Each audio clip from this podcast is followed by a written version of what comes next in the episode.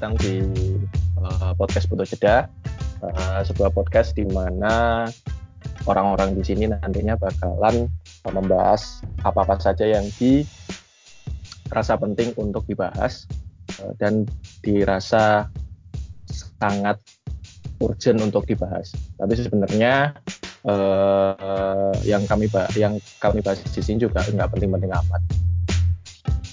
Podcast ini sudah digaungi tiga orang dan isinya berpencar ya. Ada yang di Jakarta, ada yang di Malang, ada yang di Tulungagung. Seperti itu. Jadi awal-awal podcast ini uh, nampaknya kami bertiga akan membahas berkaitan kenapa kok bikin podcast.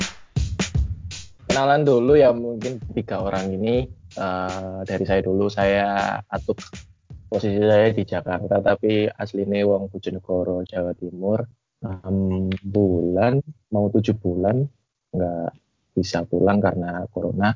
Anjir mboknya anco corona itu udah udah merasakan uh, banyak nanti kaitan uh, ketika uh, covid corona dan lain sebagainya. Saya kenalkan juga teman-teman saya di sini uh, yang pertama mungkin dari yang dari Malang dulu lah. Ya. Ayo silakan. Halo guys, saya Nabil dari Malang. Jadi mulai saya lahir sampai sekarang masih tetap menetap di Malang. Kuliah juga di Malang. Nah, ngomong-ngomong kalau si Atup ini tadi kan tujuh bulan nggak pulang karena corona, saya juga punya usaha yang kemarin tutup sebulan juga karena corona dan sekarang udah mulai buka lagi. Jadi jangan lupa mampir kalau di Malang. Alhamdulillah. Nanti dibahas ya, Bill. Iya. Ya, enggak dibahas. Terus. Oke, lanjut. Ayo ini sosok Islami loh, semuanya alhamdulillah alhamdulillah. Iya juga ya. Halo halo halo. Ya. Halo halo halo semuanya. Uh, nama saya Hulkil, saya asli Tulungagung, tapi baru 10 bulan ini saya menetap di Tulungagung. Nah, gak pindah sih, tetap di Tulungagung sih. di Tulungagung kan. kan wingi saat dulu nggak nih Tulungagung. ya, ya, ya, ya, ya. Oke, okay. okay. uh, jadi yang, yang perlu diketahui sama teman-teman juga ini bahwa kita ini satu kampus dulu, satu kelas, terus ada yang satu organisasi, ada yang uh, beda organisasi tapi tetap apa saling bantu kalau misalnya ada hal-hal yang berkaitan sama keorganisasian. Ya intinya kita dulu itu orang yang macak sibuk biar kelihatan biar kelihatan wira-wiri di kampus tapi asli ini ben ketok nang dosen loh ben oleh oleh nilai sing apik. Iya. Oleh nilai A. tapi kok lebih suwe sih awak di kuliah iku ya. Iya. Jadi um, terakhir kapan kapan terakhir kuliah? Maksudnya kapan kapan kalian lulus? 2015 aku. 2015 ya. Bareng Wiful kira 2015. Aku sampai saiki dorong wisuda. Gak ngurus. aku gak ngurus. padahal iku lho, padahal wis dilingno bolak-balik. Padahal wis diling. Ya kan oh. kesibukan abe pemenang kena pandemi iki. Yep, mumpung ono mumpung ada pandemi iki kan semua semua bisa menyalahkan pandemi ngono loh. Oh iya. Kayak, iya, iya, iya. Kayak aku nggak bisa wisuda karena pandemi. Ah. ah dia bikin podcast kayak... konon kan ya karena pandemi kan. Iya iya iya. iya. Oh menyalahkan pandemi podcast ini memang. Iya. ya, ya mirip-mirip lah kalau misalnya menyalahkan pandemi ini mirip-mirip kalau misalnya orang-orang yang menyalahkan pemerintah. Tapi koyo eh podcast ini gak bakalan bahas se gak penting bahas pemerintah. Iyalah. Uh, ngomong-ngomong tentang pandemi yo. Kan pandemi ini kan udah berjalan. Mulai kapan hmm. sih Februari ya? Februari dan sampai sekarang wis ono apa kebijakan-kebijakan pemerintah kan wis sangat mempengaruhi kehidupan kalian termasuk aku pisan kan hmm. nah apa sih yang berubah tutup awakmu tutup kalian tentang pandemi ini kayak di let's say kayak di Jakarta lah Hmm. di Dewe apa yang berubah di sekitarmu Hmm, banyak sih, mesti koyo eh ya yang awalnya eh, macet dan lain sebagainya kan karena waktu itu juga banyak orang-orang yang WFA dan lain sebagainya toh. Jadi ya eh, jalanan sing biasanya harus ditempuh sejam dua jam eh, bisa ditempuh dalam waktu setengah jam seperti itu. Terus di awal-awal bulan Maret itu kualitas udara di Jakarta itu membaik terus dari jarak jauh itu kelihatan kayak pegunungan gede Pangrango itu setelah sekitar kalau dari teman saya yang asli Jakarta itu sekitar 15 sampai 20 tahun. hmm, hmm. Hmm, Jadi 15-20 tahun itu baru tahun ini si Gede Pangrango atau pegunungan Gede Pangrango itu kelihatan jelas dari Jakarta. Padahal sebelumnya itu ya karena polusi udara yang di Jakarta seperti itu. Terus kalau di kantor ya karena ini udah mulai masuk lagi dengan eh, bahasanya new normal dan lain sebagainya ya orang-orang eh, terkait kesehatan dan lain sebagainya cuci tangan dan lain sebagainya lebih aware sih kayak gitu. Ya pakai masker juga terus ya physical distancing dan lain sebagainya sih. Iya. Kok kayak tambah api ngono kan Jakarta perkara karena pandemi ya betul. kehidupan Jakarta semakin api bukti ini kan Oh, udara udara wis mulai api ya ya, ya. Iya. wis nggak macet ya wis awet-awet lah ya nggak Hmm. nggak ngono. nggak ngono ya Gak ngono, Cuk. Aku gak Ini sama paling tidak paling tidak ini loh, paling tidak jalanan jalanan sing ono gambar sepeda itu akhirnya bermanfaat menurut. iya iya sing Iya, anu iya. to apa jenenge gambar bersepeda nabrak wit Oh ya tahun biru ya tahun 2017 paling Hmm. ono nah nggak salah di Jakarta itu ada semacam separator, eh separator, marka marka jalan khusus sepeda yang ada pohon tapi sih ditembus aja. Nah, itu sekarang sudah berguna kayak karena banyak. Iya, alah. Tapi lah ngomong-ngomong itu di Malang, di Malang karena pandemi iki orang-orang bersepeda itu juga semakin banyak ngono Hmm, hmm. Kawasan apa ya jalan Ijen, protokol apa jalan Boulevard Malang yang selalu dibanggakan mesti lah ono video tentang pariwisata Malang kan mesti ada jalan Ijen itu. Setiap sore selalu ada gerombolan sepeda pancal. Hmm, hmm. Gerombolan sepeda pancal dan itu berlangsung sampai sampai malam nih, sampai tengah malam menurut sampai pas aku pulang dari tempat usahaku gitu kan. Hmm. Karena aku jalan Ijen itu kan selalu tak lewati. Jalan Ijen, jalan Jakarta, jalan Bandung itu. Nah, waktu ketika di jalan Jakarta, di depan nih Bakorwil, kantor Bakorwil itu, lek arek Malang tahu nang apa ceker setan jalan Jakarta yang panggon mangan iku kan. Iku full arek sepedahan kumpul kabeh kono. Hmm. Dia sepeda motoran itu sampai minder loh. Aduh, minoritas lewat gini Bener-bener membelah lautan nih loh sampai ngomongin minggir-minggir untuk sepeda liwat. Hmm, hmm, hmm. Berdewe ngono lho Karo karo belayar-belayar ora sepeda. Dikei aku gelas lah sepeda. Ya. Ngono sih di, di, di Malang sendiri juga orang-orang sepeda itu semakin banyak ono terus Hmm, hmm. karena di Malang sendiri juga iki kan apa banyak warung kopi Hmm, banyak warung kopi jumlah warung kopi di Malang itu kan begitu fantastis sampai tahun sekarang. Kalau di Jakarta ada yang namanya apa Sudirman Central Business District. Nah Hmm. di Malang itu ono Sudimoro Coffee Business District. Nah, di, itu tempat. nah di situ itu di kawasan SCBD di Malang itu tempat berkumpulnya warung kopi kan. Kurang lebih ono Ya, dua ratusan. Cuk. Jadi ngono arah-arah Malang nih ngarani kayak ngono sih di Moro Coffee Business District nih. Karena di Iya, kono iya, iya. le warung kopi dan kurang lebih katanya ada dua ratusan warung kopi di situ.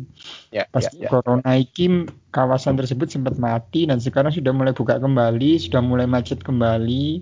Tapi yang menarik di sini tuh akhirnya banyak kantong-kantong tempat cuci tangan, saling Hmm. satu sama lain sebelum pada akhirnya ngopi.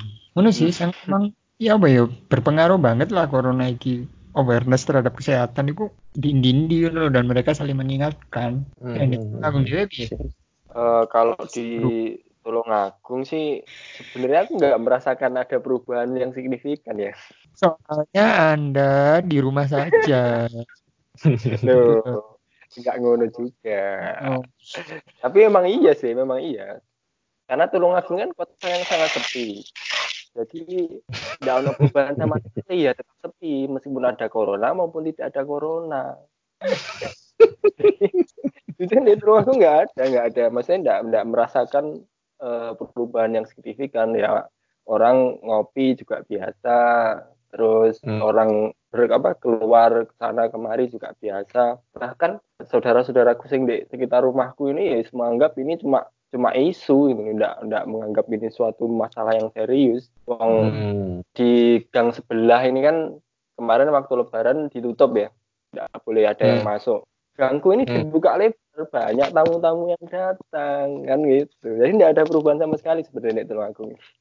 yo, yo. Terus eh, like misal karena gak ada perubahan ya, terus di sekitarmu dewe, eh, di dirimu sendiri lah. Apa yang kamu lakukan selama pandemi ini? sebelum sebenarnya sebelum pandemi kemarin kan eh, mau menjalankan yang bisnis cuma akhirnya keterak pandemi ya ya enggak jadi dimulai bulan Maret aku mulai nyoba nanam nanam nanam sayur nanam nanam nanam nanam Bibit-bibit ya. Iya nanam nanam Hmm. kayak kacang panjang timun tomat itu tak tanami semua wis pokoknya mulai dari bulan Maret Maret April Mei Juni Juli Hmm. Alhamdulillah mulai panen, tapi eh, dari situ ya perubahan, perubahan yang tak alami dari pandemi ini aku mulai menikmati jadi seorang petani sih sekarang. Jadi seorang harvest moon. Harvest Moon. Karena memang di di Tulungagung sendiri kan diwarisi sebuah perusahaan yang terbengkalai lama. Alhamdulillah ini sebuah privilege yang saya miliki. Iya, iya, iya, iya, iya, iya. Iya, iya, iya. Perusahaan yang terbengkalai lama ditinggal pemiliknya, akhirnya saya kelola lagi. Alhamdulillah lah pokoknya. Uh, for your information buat teman-teman yang mendengarkan, jadi Kulkil ini sudah diberikan mandat untuk mengelola sebuah perusahaan pertanian di Tulungagung. Berapa Alhamdulillah. Ya kurang lebih ya 200 meter persegi aja. Kalau ada yang mau invest boleh loh. Wis tak wangi tak kok berapa hektar, 200 meter tiba. Hmm, berarti sekarang bercocok tanam ya, Gil ya? Ya mulai mulai menikmati. Padahal waktu sebelum sebelum pandemi ini berlangsung tuh saya sempat menganggap sebelah mata pekerjaan ini. Karena memang dulu kan pikir-pikir saya eh, aku peng- nggak pengen jadi berprofesi sama sama bapak gitu loh. Hmm, hmm, hmm. Tapi pada akhirnya setelah menjalani sendiri ya ternyata ini kenikmatan yang dirasakan bapak dulu gitu sih. Hmm. Iyalah. Jelas. Jalan ninjamu, koyoi. Weh, Eh, ngomong-ngomong jalan ninja, kalian mau Eh. nggak sih mbak moco moco artikel Levi's nggak sih sing Hmm. terbit siang tadi? Apa itu? Jadi ono ono apa jenenge seorang pemuda, ono seorang Hmm. pemuda sing berhasil seorang pemuda yang berhasil menamatkan S2 jurusan ilmu ninja dan ini serius, gak guyon. Jadi anak sebuah universitas ternama di Jepang, aku lali universitas opo iku membuka jurusan magister ilmu ninja dan dia Wow. lulusan pertama. iso ngetokne rasenggan Cidori ya, Bu. Nah, sing karena penasaran iku. Yang membuat penasaran iku yang pertama apa materi oh, materi mata kuliah mata kuliah iku emang bahas jurus-jurus ayo terus apa jenis-jenis pedang tak apa sing karena penasaran kan iku. Sim Iya. karena penasaran kedua kerjone ya opo yo. Ambek sing Ah, di artikel-artikel iku mau nggak nerangno gak jelasno satu hal. Kayak iku es lorone sains apa terapan. Gue jadi profesi apa sains ngono ya ngajar dosen. iya. Terapan jadi ninja full 200 cc. Duwe saringan balang deh. Ya sih, lanjut lanjut. Nah, di kalau di atup dewe ku ya apa di Jakarta? Selain kan kamu bekerja setiap hari ya, entah itu WFA atau mul- sekarang mulai Hmm. melebu kantor lagi. Apa sih yang berubah di lingkungan sosialmu? Atau ah, kamu punya hobi baru? Hmm, lingkungan sosial berubah pasti sih. Eh, kaitan sama awareness eh, orang-orang di sini lebih ya pasti ada yang beberapa yang nggak nggak aware tapi kan sedikit. Eh, karena ya nggak tahu sih mereka mungkin desperate dan sebagainya dengan covid ini. Terus akhirnya menganggap bahwa covid ini ya kalau belum kena atau kalau belum apa istilahnya jadi terjangkit gitu terjangkit virusnya ya mereka ya santai-santai aja. Tapi uh, dari segi lingkungan sosialku sih so far lebih banyak emang lebih banyak aware soal uh, kesehatan terutama cuci tangan. Biasanya kalau misalnya mau ke mana-mana makan nggak nggak pernah pakai hand sanitizer kan sekarang bawa hand sanitizer ke mana-mana. Lek hobi jadi di masa WFH kemarin sampai sekarang itu lebih kepada meningkatkan kompetensi sih. Kompetensi? Kompetensi kompetensi pribadi ya. Baik itu di segi kerjaan ataupun di luar pekerjaan. Misalnya, aku ini sempat melu kelas, hmm. tapi tapi di situ akhirnya aware masalah uh, finansial. Di, di, awalnya kan yo mek gawe nabung dan lain sebagainya, yo sidik-sidik foya-foya. Lek aku sih perubahan perubahan lingkungan deh sekitarku. Karena hmm. pandemi selain jaga kebersihan niku yo nah, mungkin sepedahan niku mau.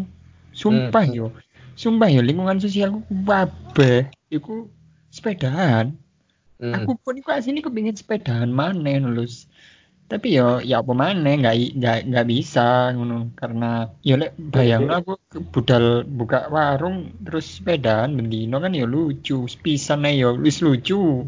Ngono kan hmm sepedaan terus habit habit ngopi. Habit ngopi di, di lingkungan sekitarku itu mereka sudah nggak nggak mau karena Malang iki banyak warung kopi yo. Sebelum corona itu mesti tiap malam ngopi wis. Pindah-pindah. Ya meskipun ada warung kopi dominan yang selalu didatangi kan mesti tiap malam itu keliling cari warung kopi.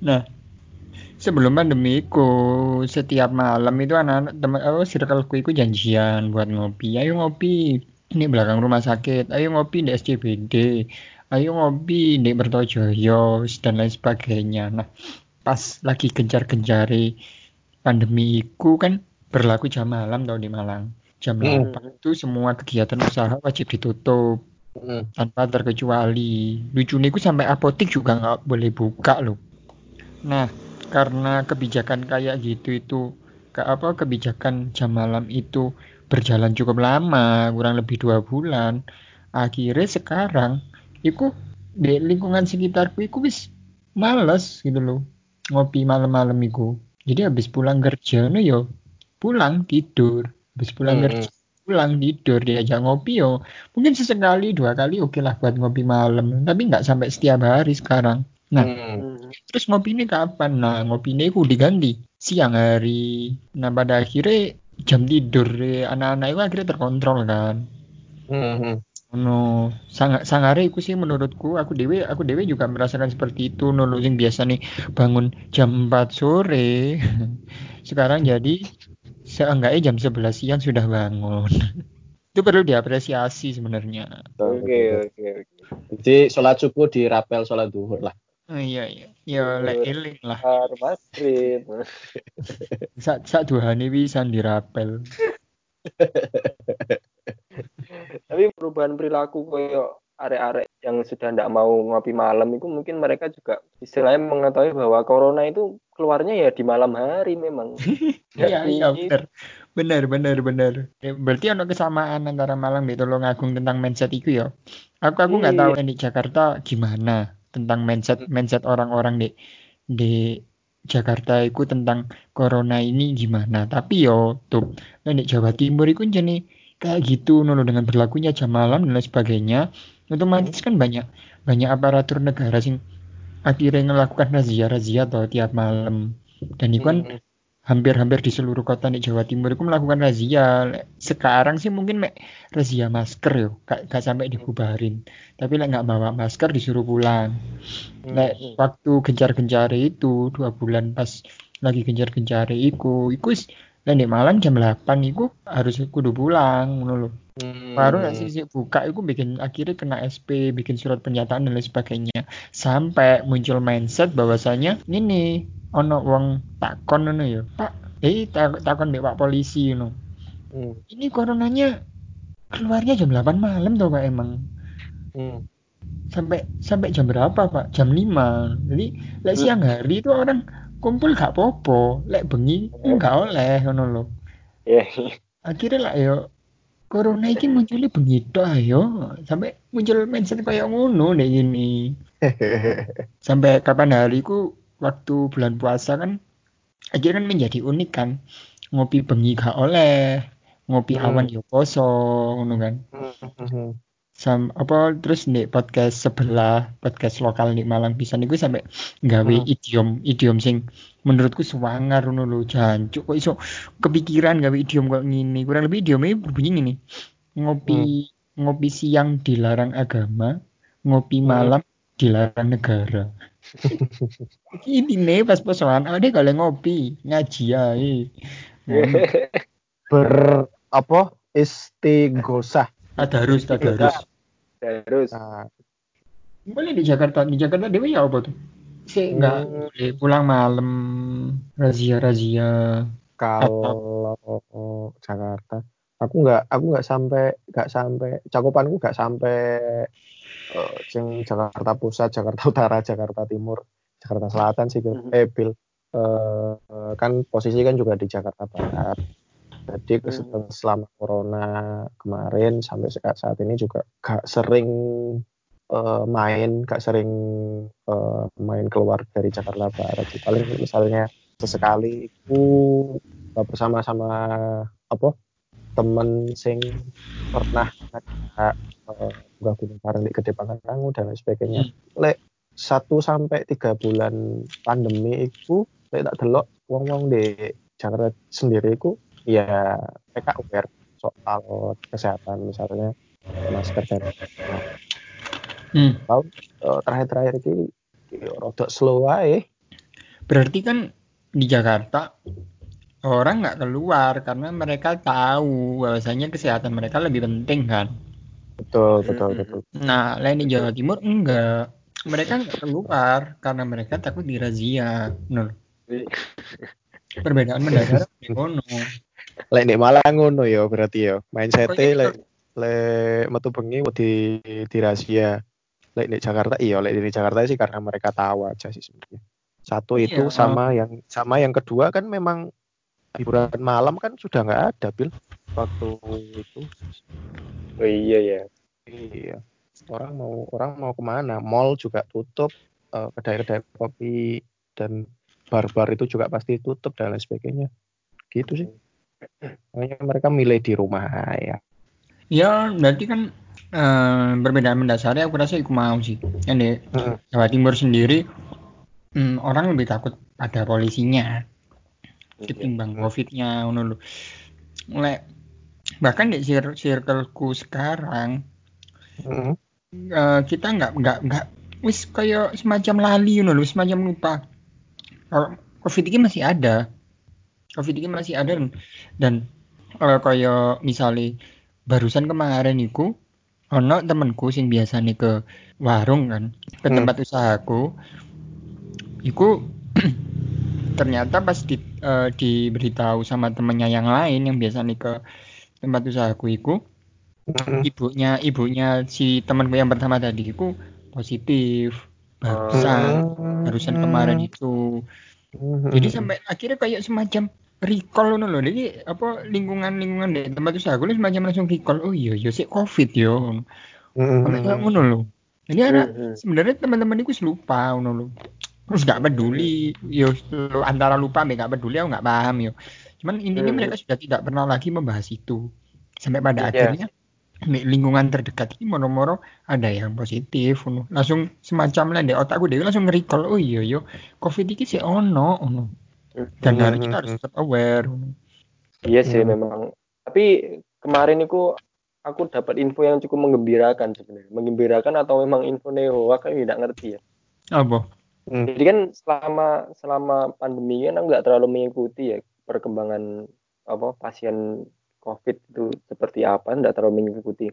Hmm. Cuma kan kemarin ada orang kesehatan, kebetulan tetangga juga, tetangga tetangga dekat rumah. Di Tulungagung itu tinggal satu pasiennya yang positif COVID itu. alhamdulillah. Aku tidak ngerti itu bener apa enggak, cuma kan ya aku percaya aja karena orang kesehatan sendiri yang ngomong gitu. tinggal satu yang selamat. Tinggal Lainnya satu tidak tumbuh selamat. seribu batinku ngono loh tinggal satu tumbuh seribu. Tinggal satu. Tinggal satu habis itu sound out mau diskonnya bu Saya. ya ya sih aku pada akhirnya jadi bener-bener apa ya covid ini jadi ber- berpengaruh lah sampai pada Hmm. akhirnya kan awal dewe kita kita bertiga akhirnya memutuskan buat podcast ini juga karena bingung kan kata lapo ya ya enggak sih bingung kata lapo mana di rumah Mm-mm. di tempat tinggal kalian masih ada waktu luang dan eh mikir ya apa ya cara nih luar no undak-undak iki you know. Mm-mm. kita akses akses kita untuk bertemu teman kan juga terbatas kan Ya, Betul, pada betul. akhirnya kita buat podcast iki kan betul sekali Lek pada intinya kan eh ya alasan-alasan kenapa akhirnya kita memilih untuk membuat podcast ini kan yo karena mungkin udah lama sekali eh, nggak ketemu teman terus eh, pengen nyampaikan apa ya istilahnya unek-unek yang nggak bisa disampaikan kepada orang lain gitu. Terus akhirnya disampaikan kayak gini kan eh, tapi dengan tidak ada tendensi apa pun ya is jagongan biasa lah. Tapi saiki luwih elit ae kan eh, jarak jauh kayak gitu kan. Di rumah no Kira- wong lek ono Ono. sing ngrungokno. lek ono sing ngrungokno tapi.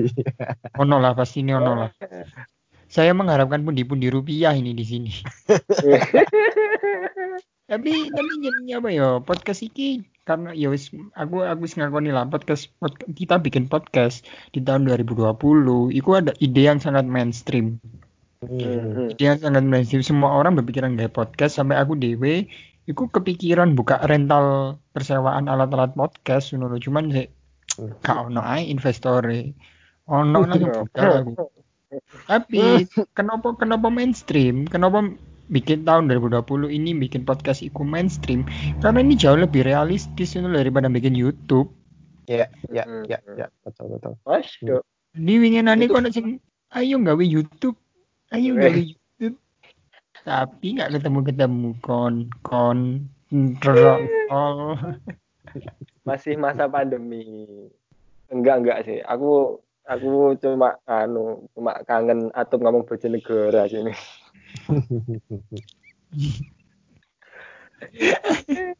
Sagil piye carane gak ono musuhe Jungok sih jungok sih jungok. Kata ngomong jenegoroan yo susah ya maneh. Entahlah ngomong-ngomong ngomong Bojonegoro ya ingin nani kan aku buka Instagram. Ya bendino. Setiap hari kan buka Instagram kan.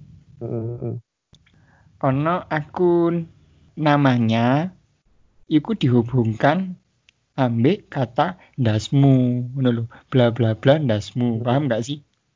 Hmm. ya ya ya ya ya paham kan? Terus Hmm. si temanku nyaut pas mau iku nyaut.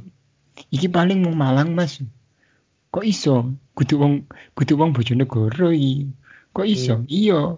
Ya lek Bojonegoro kok bla bla bla ndasem.